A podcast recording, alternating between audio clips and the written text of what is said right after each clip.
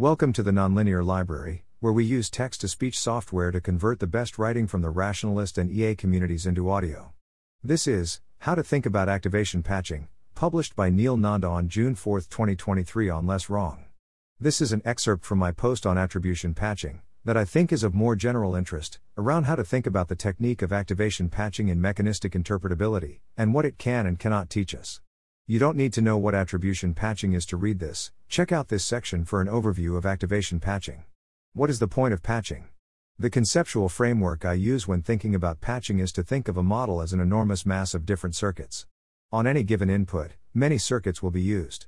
Further, while some circuits are likely very common and important, for example, words after full stops start with capitals, or this text is in English. Likely many are very rare and niche and will not matter on the vast majority of inputs. For example, this is token X in the Etsy terms and conditions footer, a real thing that GPT-2 small has neurons for. For example, on IOI, beyond the actual IOI circuit, there is likely circuits too.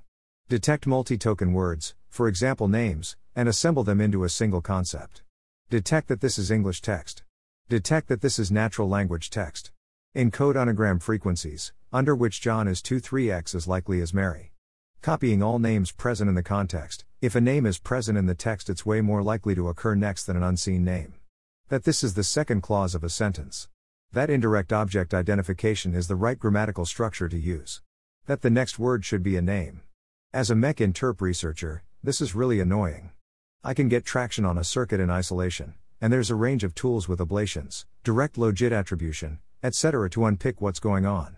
And hopefully any given circuit will be clean and sparse, such that I can ignore most of a model's parameters and most activation dimensions, and focus on what's actually going on. But when any given input triggers many different circuits, it's really hard to know what's happening. The core point of patching is to solve this. In IOI, most of the circuits will fire the same way regardless of which name is the indirect object repeated subject.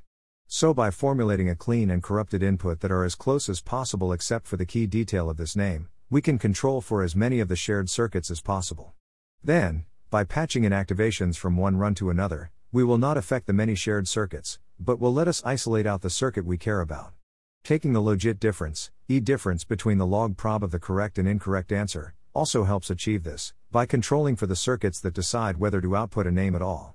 Importantly, Patching should be robust to some of our conceptual frameworks being wrong, for example, a model not having a linear representation, circuits mattering according to paths that go through every single layer, etc., though it's much less informative when a circuit is diffuse across many heads and neurons than when it's sparse. Whenever reasoning about patching, it's valuable to keep this in mind.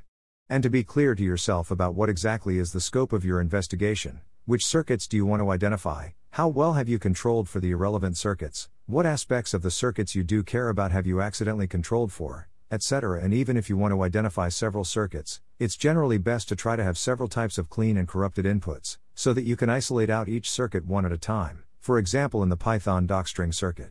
Patching clean to corrupted versus corrupted to clean.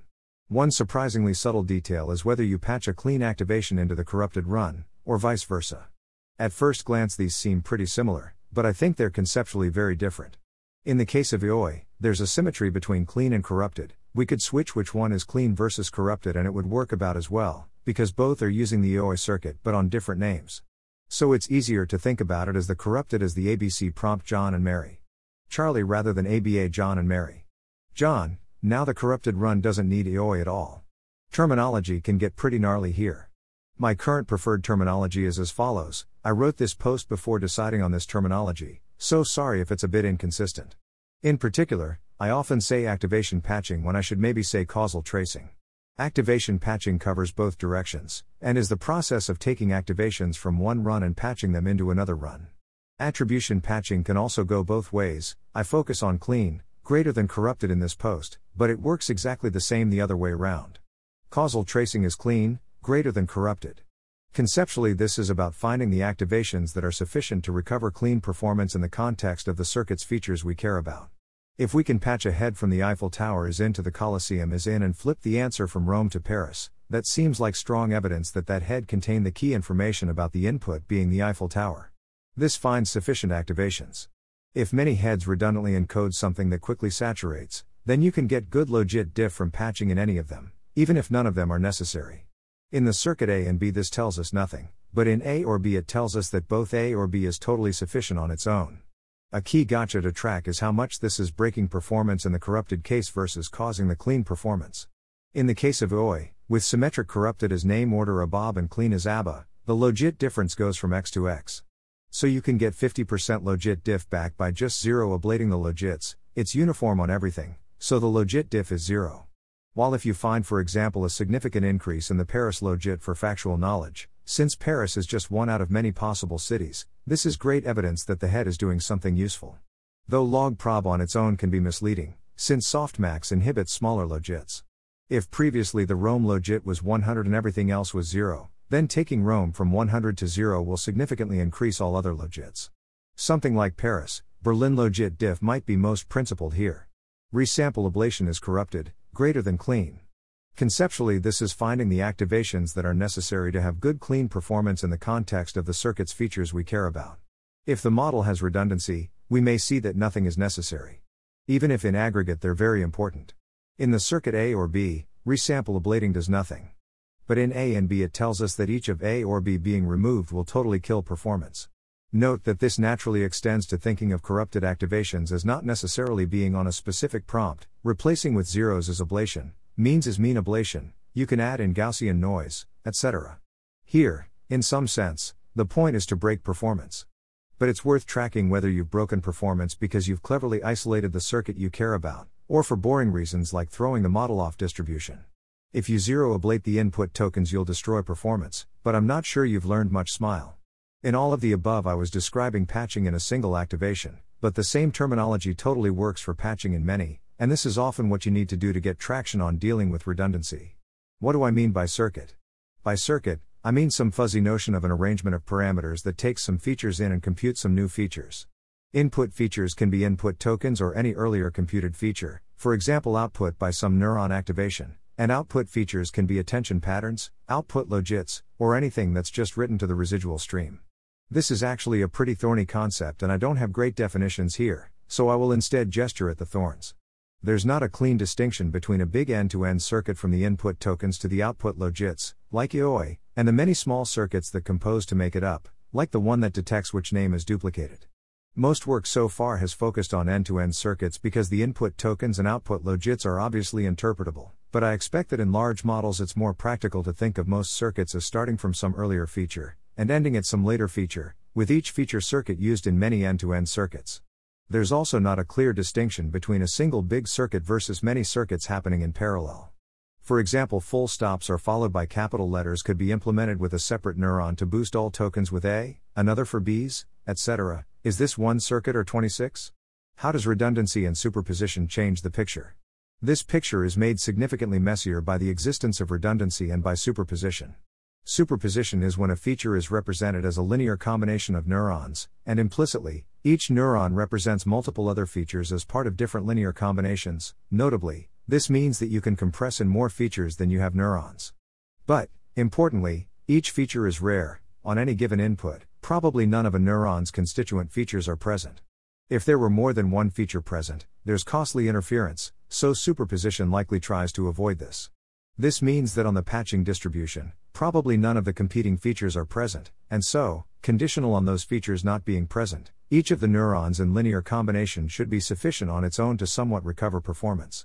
This means we'll likely see lots of redundant components doing similar things, but at the cost of forming a somewhat brittle understanding that only partially captures what a neuron truly does, it can do very different things in other settings. And in practice, we often observe many, seemingly redundant heads doing the same thing in circuits, such as the many heads in each class for the IOI circuit, though it's unclear how superposition works in heads, or whether it occurs. Potentially each head represents many features, but no feature is represented as a linear combination of heads. Though it's hard to distinguish superposition from there being multiple similar but distinct features. By redundancy, I can mean two things.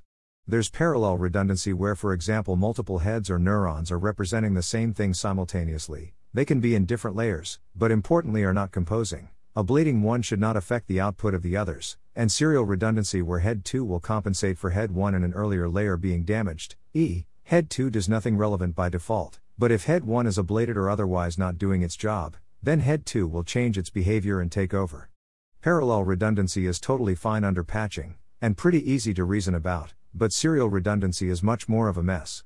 If you resample ablate head 1, then head second of may just take over and you'll see no effect. Unless you got lucky and your patch preserved the I am not damaged signal. Ditto, copying in something that just damages head first of may trigger head 2 to take over, and maybe head 2 will then do the right thing. The backup and negative name movers in IOI exhibit both kinds of redundancy, but I think the serial redundancy is much more interesting. If you zero ablate head L9H9, then a negative name mover and backup name mover in subsequent layers will significantly increase their direct logit attribution.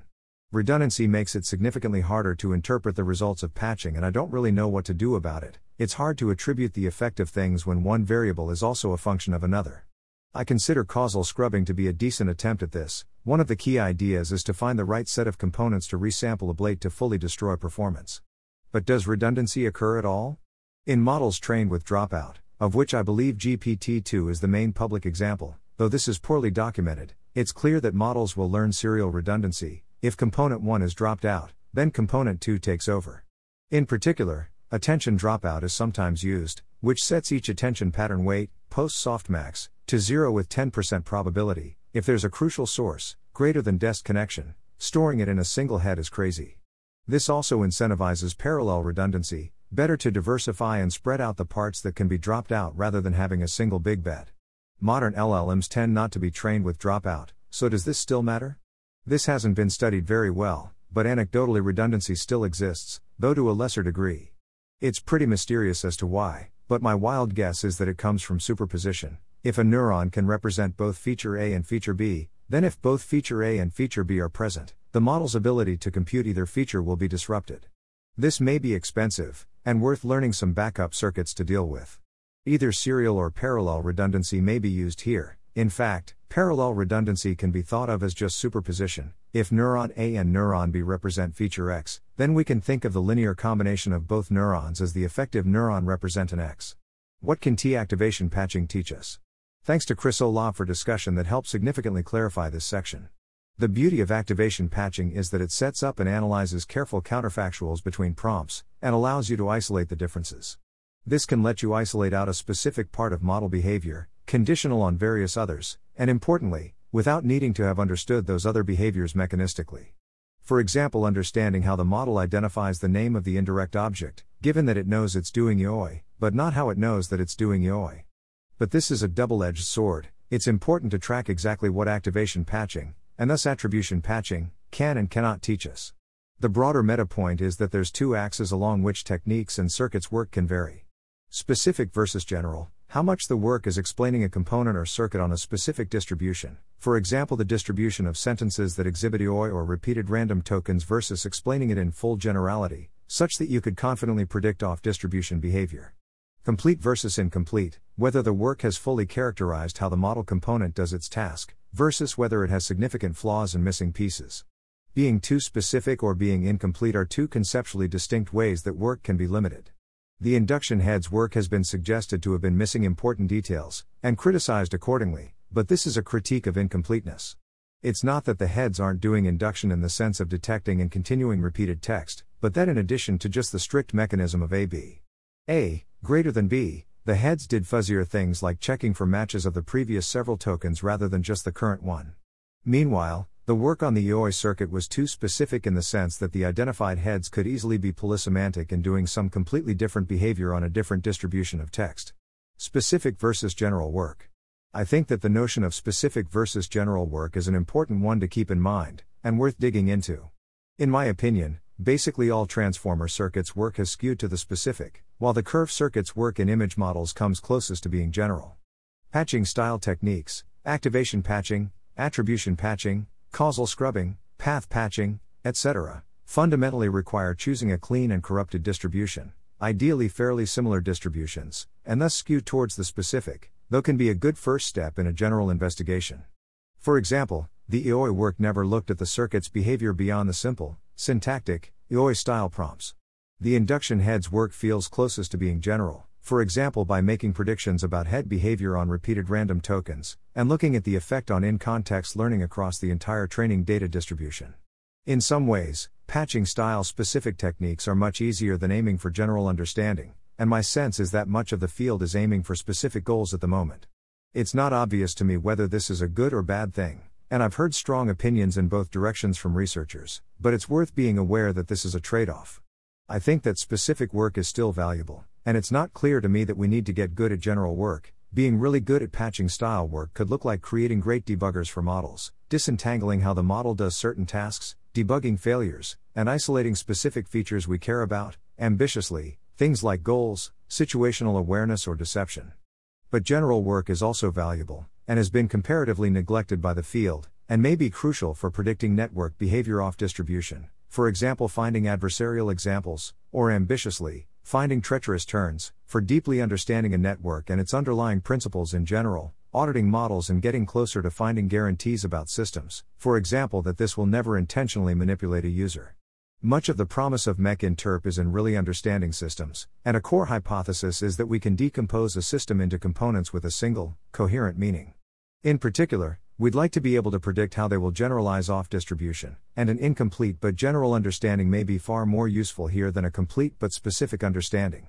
Specific or incomplete work can still be valuable and insightful, but this weakness important to track.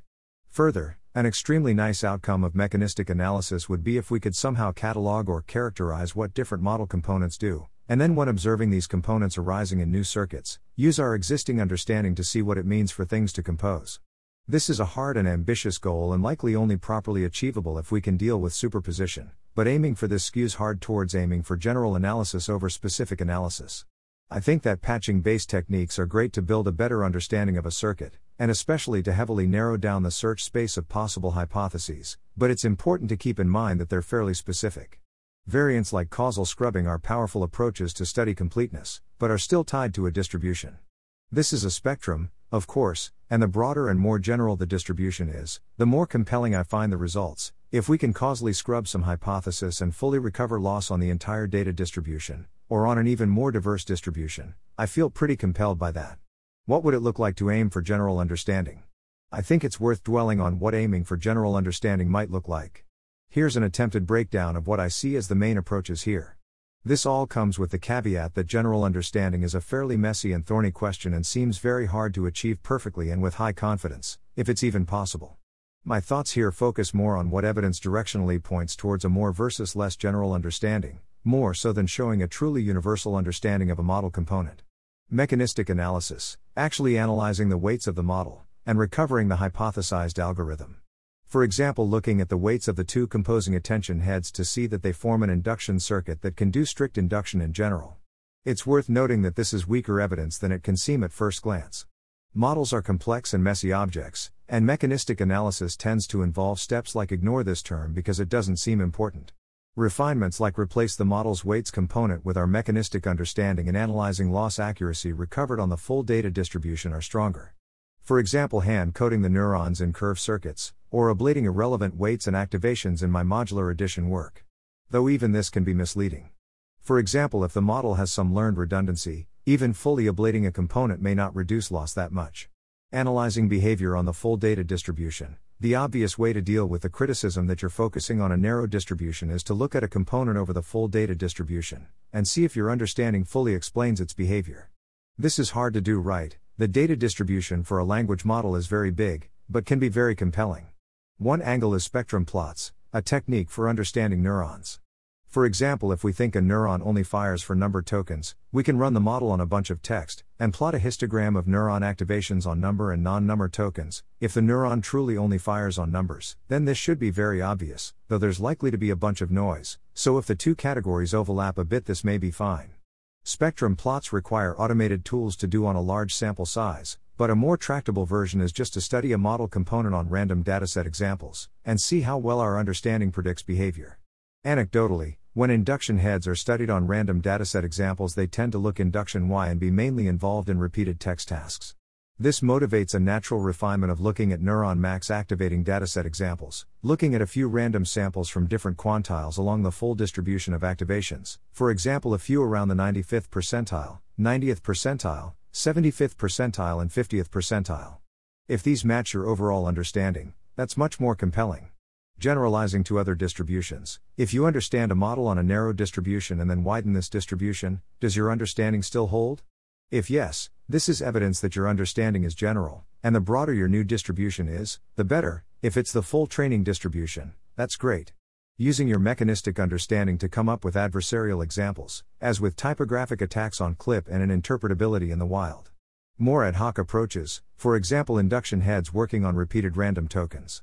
Independentish techniques. A meta point is that if you have multiple techniques that intuitively seem independent in the sense that they could easily have disagreed, this makes the evidence of generality become more compelling, even if each piece of evidence on its own is questionable. For example, max activating dataset examples on their own can be highly misleading. But if they also match what was found independently when patching a neuron, that feels much more compelling to me. Ditto, if the max activating dataset examples for a late layer neuron explain the direct logit attribution of the neuron, for example, a neuron always activates on full stops and boost tokens beginning with a space and capital letter. Note that I use independent in an informal sense of genuinely provides new Bayesian evidence, conditioning on all previous evidence, rather than conditioning on previous evidence tells you literally nothing. But these are just examples, there's likely a wide range of more ad hoc approaches that are pretty specific to the question being asked. For example, the fact induction heads form as a phase change, and this seems deeply tied to a model's capacity for in context learning.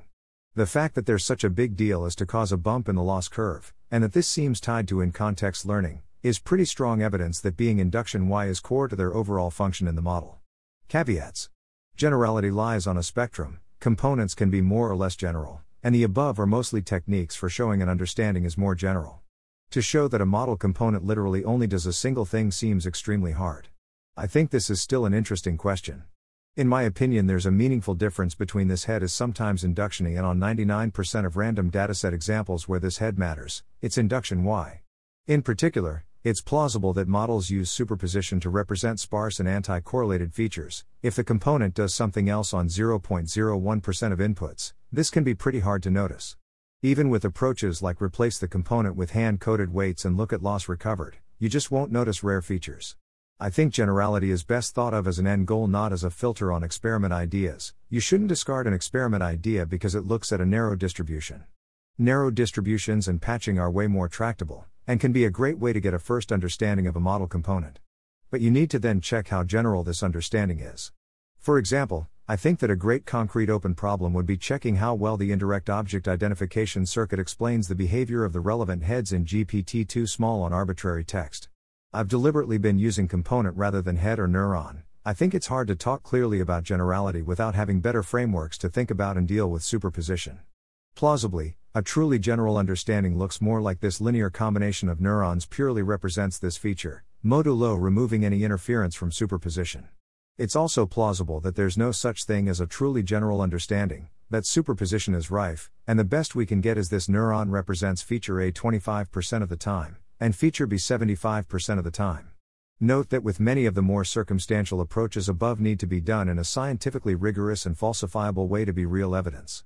If you discover induction heads by just studying a model on natural language, predict that they'll generalize to repeated random tokens, and that models can predict those at all, then this is strong evidence. The experiment could easily have come out the other way. But if you identified induction heads by studying the model on both repeated random tokens and repeated natural language, the evidence is much weaker. As an interesting concrete case study, a study of a docstring circuit in a four layer attention only model found that head L1H4 acted as an induction head in one part of the circuit and a previous token head in another part, and further investigation suggests that it's genuinely polysemantic. On a more narrow distribution, this head could easily exhibit just one behavior and, for example, seem like a monosemantic inductant head. Yet on the alternate, and uncorrelated, test of detecting repeated random tokens, it actually does very badly, which disproves that hypothesis. Does this make any sense? This section is more heavily linked to the post on attribution patching, but I think it's still standalone interesting. The TLDR on attribution patching is that it's a gradient based approximation to activation patching that assumes that the function is locally linear, and I discuss how reasonable that assumption seems. So, does any of this make any sense? Assume everything is linear is an extremely convenient assumption, but is this remotely principled? Is there any reason we should expect this to help us form true beliefs about networks?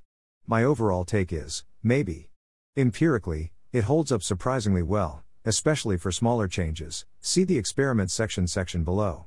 Theoretically, it's a fair bit more principled than it seemed to me at first glance, but can definitely break in some situations.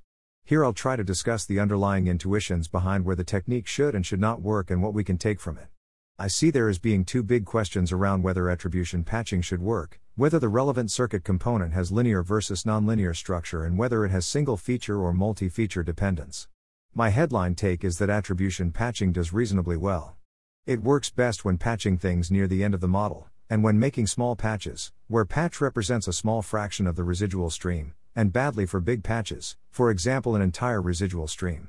It works best on circuits without too many layers of composition, or which focus on routing information via attention heads, and will work less well on circuits involving many layers of composition between very nonlinear functions, especially functions with a few key bottleneck activations that behave importantly nonlinearly, for example, a key attention pattern weight that starts near zero and ends up near one post patch. And it works best when the clean and corrupted prompts are set up to differ by one key feature, rather than many that all compose. Single versus multi features dependence. The intuition here is that we can think about the model's activations as representing features, e, variables, and components calculating functions of these features. For example, name mover heads in the IOI circuit have the Q input of which names are duplicated and K input of what names exist in the context, and calculate an attention pattern looking at each non duplicated name. We can think of this as a Boolean and between the John is duplicated Q feature and the John is at position 4 and Mary is at position 2 K features. The key thing to flag is that this is a function of two features, and will not work if only one of those features is present. I call this kind of thing multi feature dependence. Linear approximations, fundamentally, are about assuming that everything else is held fixed, and varying a single activation, and so cannot pick up on real multi feature dependence. Note that multi feature dependence is not the same as there being multiple features which all matter, but which act in parallel. For example, the IOI circuit has a component tracking the position of the duplicated name, and a component tracking the value, e which name, these are multiple features that matter, but mostly don't depend on each other and either on its own is highly effective, so attribution patching can pick up on this. Another way of phrasing this is that attribution patching can pick up on the effect of each feature on its own, but will neglect any interaction terms, and so will break when the interaction terms are a significant part of what's going on. When we take a clean versus corrupted prompt, we vary the key features we care about, but ideally keep as many contextual features the same as possible. In our example from earlier, activation patching the residual stream at the final token only patches the John is duplicated feature and so only patches in the Q feature, not the K feature. But the K feature is held fixed, so this is enough to recover performance. Meanwhile, if we patched into a prompt with different names, or arbitrary text, or whatever, the activation patching would break because the contextual K feature of where John and Mary are would break. However, if we patched in the relevant features at Q and at K, we're good, for example patching in TH's direct path from the POS2 and POS4 embedding, and the output of the S inhibition heads on the final token. So we can think of the name mover's attention pattern as a multi-feature function in general, but in the specific context of the clean versus corrupted prompt we set up it's locally a single feature function. Attribution patching fundamentally assumes linearity, and so will totally break on multi-feature dependence, but so will activation patching, unless we patch in all relevant features at once. This can happen, especially when doing fancier kinds of activation patching, but I generally think activation patching is the wrong tool to notice this kind of thing, and it's normally a sign that you need to choose your clean and corrupted prompts better. Though generally this is just the kind of question you'll need to reason through, prompts can differ in a single feature, which is used to compute multiple subsequent features, each of which matter. Activation patching is more likely to capture multi feature dependence when we patch in a large activation, for example, the entire residual stream at a position, which we expect will contain many features. And, in fact, residual stream attribution patching does pretty badly. Further, patching something downstream of a multi feature function, for example its output, should work, as well as single feature, for either activation or attribution patching. For example, if doing factual recall on Bill Gates, patching in the token's token level functions of either Bill or Gates in isolation will do pretty badly. But if we patch in something containing the as Bill Gates feature, for example the output of a Bill Gates neuron, or an early mid residual stream on the right token, we're fine. Linear versus nonlinear, local, structure. The second way that a linear approximation can break is if, well, the function represented by the model is not linear. Transformers are shockingly linear objects, but there are five main sources of nonlinearities the attention pattern softmax, MLP neuron activations, the multiplication of value vectors at source positions by the attention pattern, layer norm normalization, and the final softmax. Generally, each of these will be locally linear, but it's plausible that activation patching might be a big enough change to that function that linearity loses a lot of information. This is a high level question that I want to get more empirical data on, but my current intuition is that it will depend heavily on how much the patch being approximated moves nonlinearities from a saturated to an unsaturated region. By saturated, I mean a region where the derivative is near zero, for example, the log prob of a token the model is really confident comes next, an attention pattern weight that's close to 0 or 1, or well into the negative tail of a GELU. If there's an important activation that goes from a saturated to unsaturated region, a linear approximation says nothing happens, while activation patching says a lot changes. One useful observation to help reason about this is that an attention softmax becomes a sigmoid if you hold all other variables fixed, and that the final log softmax is linear for large negative logits, and slowly plateaus and asymptotes to for large positive logits. And if we're assuming single variable dependence, then holding everything else fixed can be a reasonable assumption. This is generally an area where I struggle to be precise. In some contexts, this linear approximation will totally break, in others, it will be fine. If most nonlinearities are not in a saturated region, a linear approximation may be reasonable, and if they become saturated post patch, we'll just overestimate their importance, which seems fine. False positives are much better than false negatives. Thanks for listening. To help us out with the nonlinear library or to learn more, please visit nonlinear.org.